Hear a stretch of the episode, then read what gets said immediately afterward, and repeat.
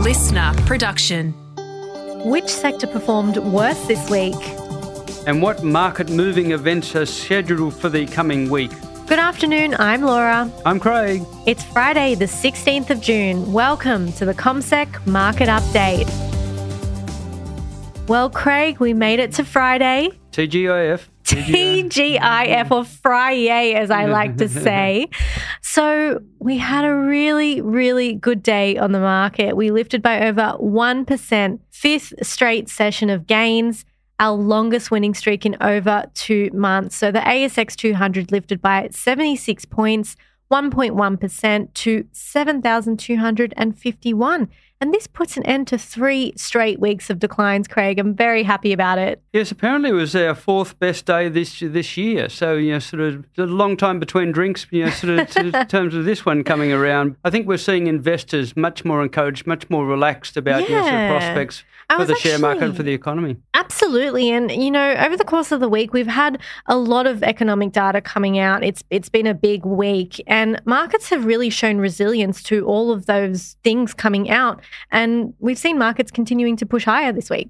Yeah, when you think about it, consumer confidence remains weak. Mm-hmm. Consumers aren't happy. Business confidence weakened, and um, but then then we had the strong job figures uh, Mm. on on Thursday. Seventy six thousand jobs created. They were only looking for for seventeen thousand. Pointing to another potential rate hike next month. So it sounds like good news, but it's not so good for rate hikes. So it, it's all pointing to the direction that we will get more rate hikes. You know, if everything is weaker than expected or stronger than expected in a way that it shouldn't be. But markets have pushed higher, which is the main thing. So I think maybe now we're conditioned to seeing all these bad things happening and we're just like, meh, you know, who cares?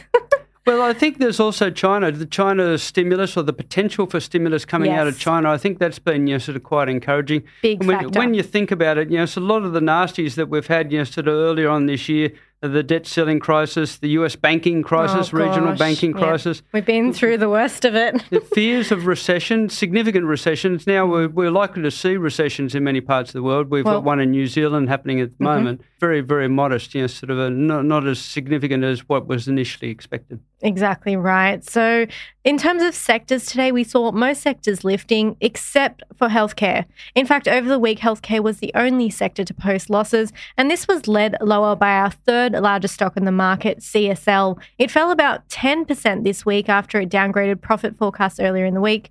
We also saw energy stocks continuing to stand out. We saw a big lift in oil last night. Yeah, oil prices certainly sort of rising at, at the moment. Again, yes, so they're a little bit choppy at the moment. Yes, so one day up and yes, the next day down. But Mm. Yes. uh, that's making it you know, sort of uh, much more contentious yes, in terms of the energy sector. But we did see some big lifts in oil uh, during the week. Yesterday it was down, but the day before that it was up quite significantly. Last night it was up quite significantly. So that's probably why we saw that big boost in energy stocks. We also saw coal stocks performing well. Whitehaven Coal was Yes. among the best as well. Whitehaven up by 8.3%. Exactly. Yes, that's certainly a very significant you know, sort of rise. And, and Liontown Resources was also Yes. up 8.3%. Our miners did really well today as well. They were up in the order of around 1% as a group, but lithium and gold stocks really did did quite well. Liontown, as you mentioned, one of our major lithium miners that did really well. Gold stocks again uh, topping topping the list. In fact, in terms of miners, we had nine of the 10 best performers today being mining stocks.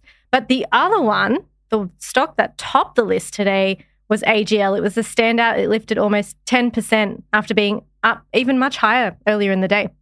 Well, as we've been talking about uh, for a couple of days now, we're in the confessional part of the year when, when the companies come clean in terms of the outlook for, for their um, earnings. And uh, AGL upgraded guidance. So underlying earnings now between 1.3 and 1.375 billion. Uh, it had been a wider range, 1.25 to 1.375 billion. So, if anything, they've just tightened you know, so the guidance to the upper end of the range. Uh, they've done that in terms of underlying profit as well, and they've also upgraded the financial year 24, the next financial year, in terms of their figures as well. Why? Higher electricity prices and increased plant production you know, sort of by, by AGL. They mentioned that C word again, challenging. it was challenging earlier in the year. They're looking for the next financial year to be, you know, sort of much, much better.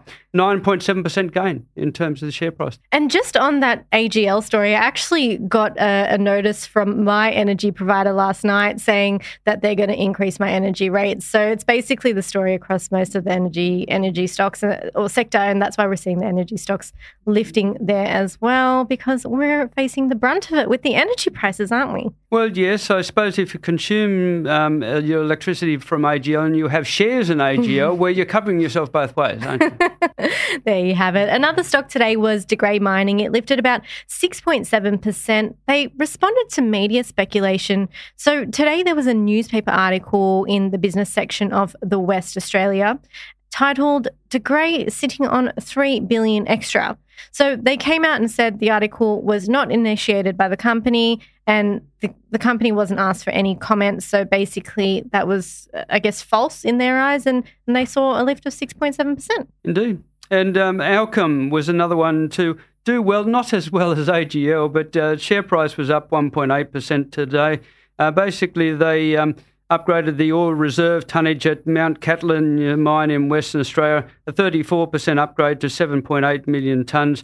The projected life of the, the mine now, another four or five years that they'll get out of it, finishing up somewhere around about 2028 uh, via the open pit mining. Uh, this is a fairly significant uh, firm on, on our market. Mm. it's the seventh biggest diversified metals and mining stock on the market, and this is in, in a sector which includes the likes of BHP and Rio. Mm-hmm, that's right. So that mine that's going to continue operating, it's one of the six mining locations that they have, and basically they're going to continue mining for longer, which is good news for the company.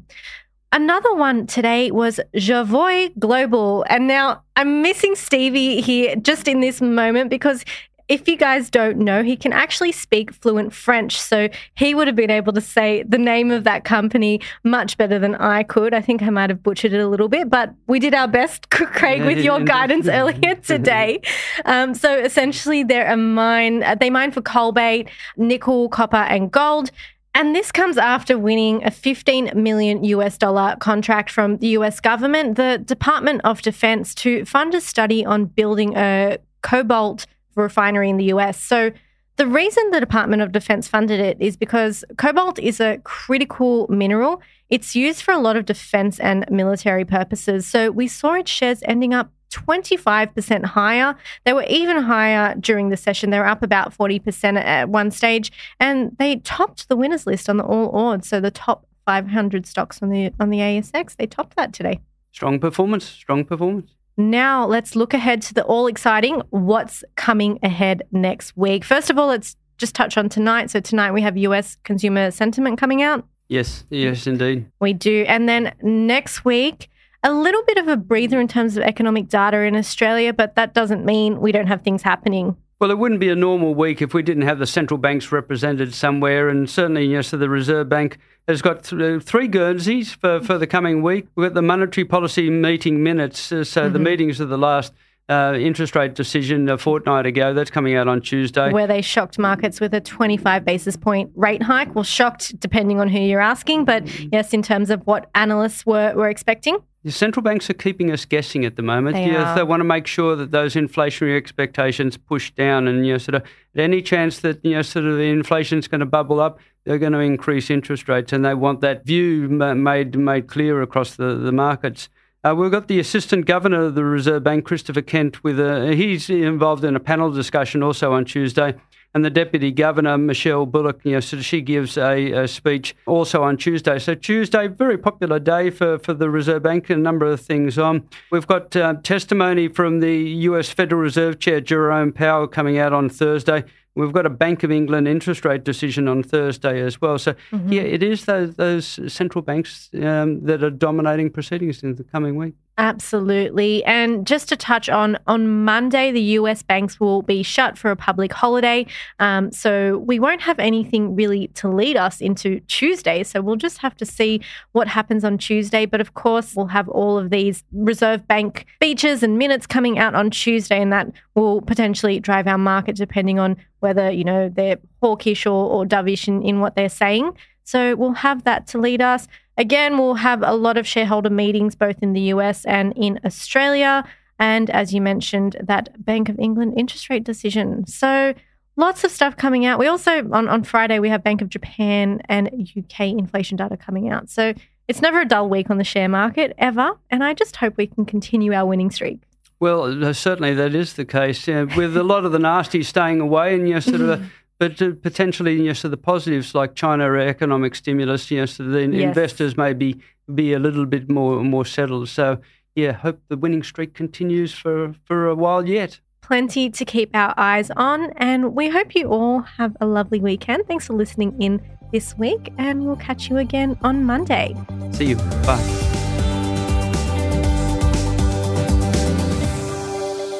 This podcast is prepared, approved, and distributed in Australia by Commonwealth Securities Limited, ABN 60067 254 399 AFSL 238814.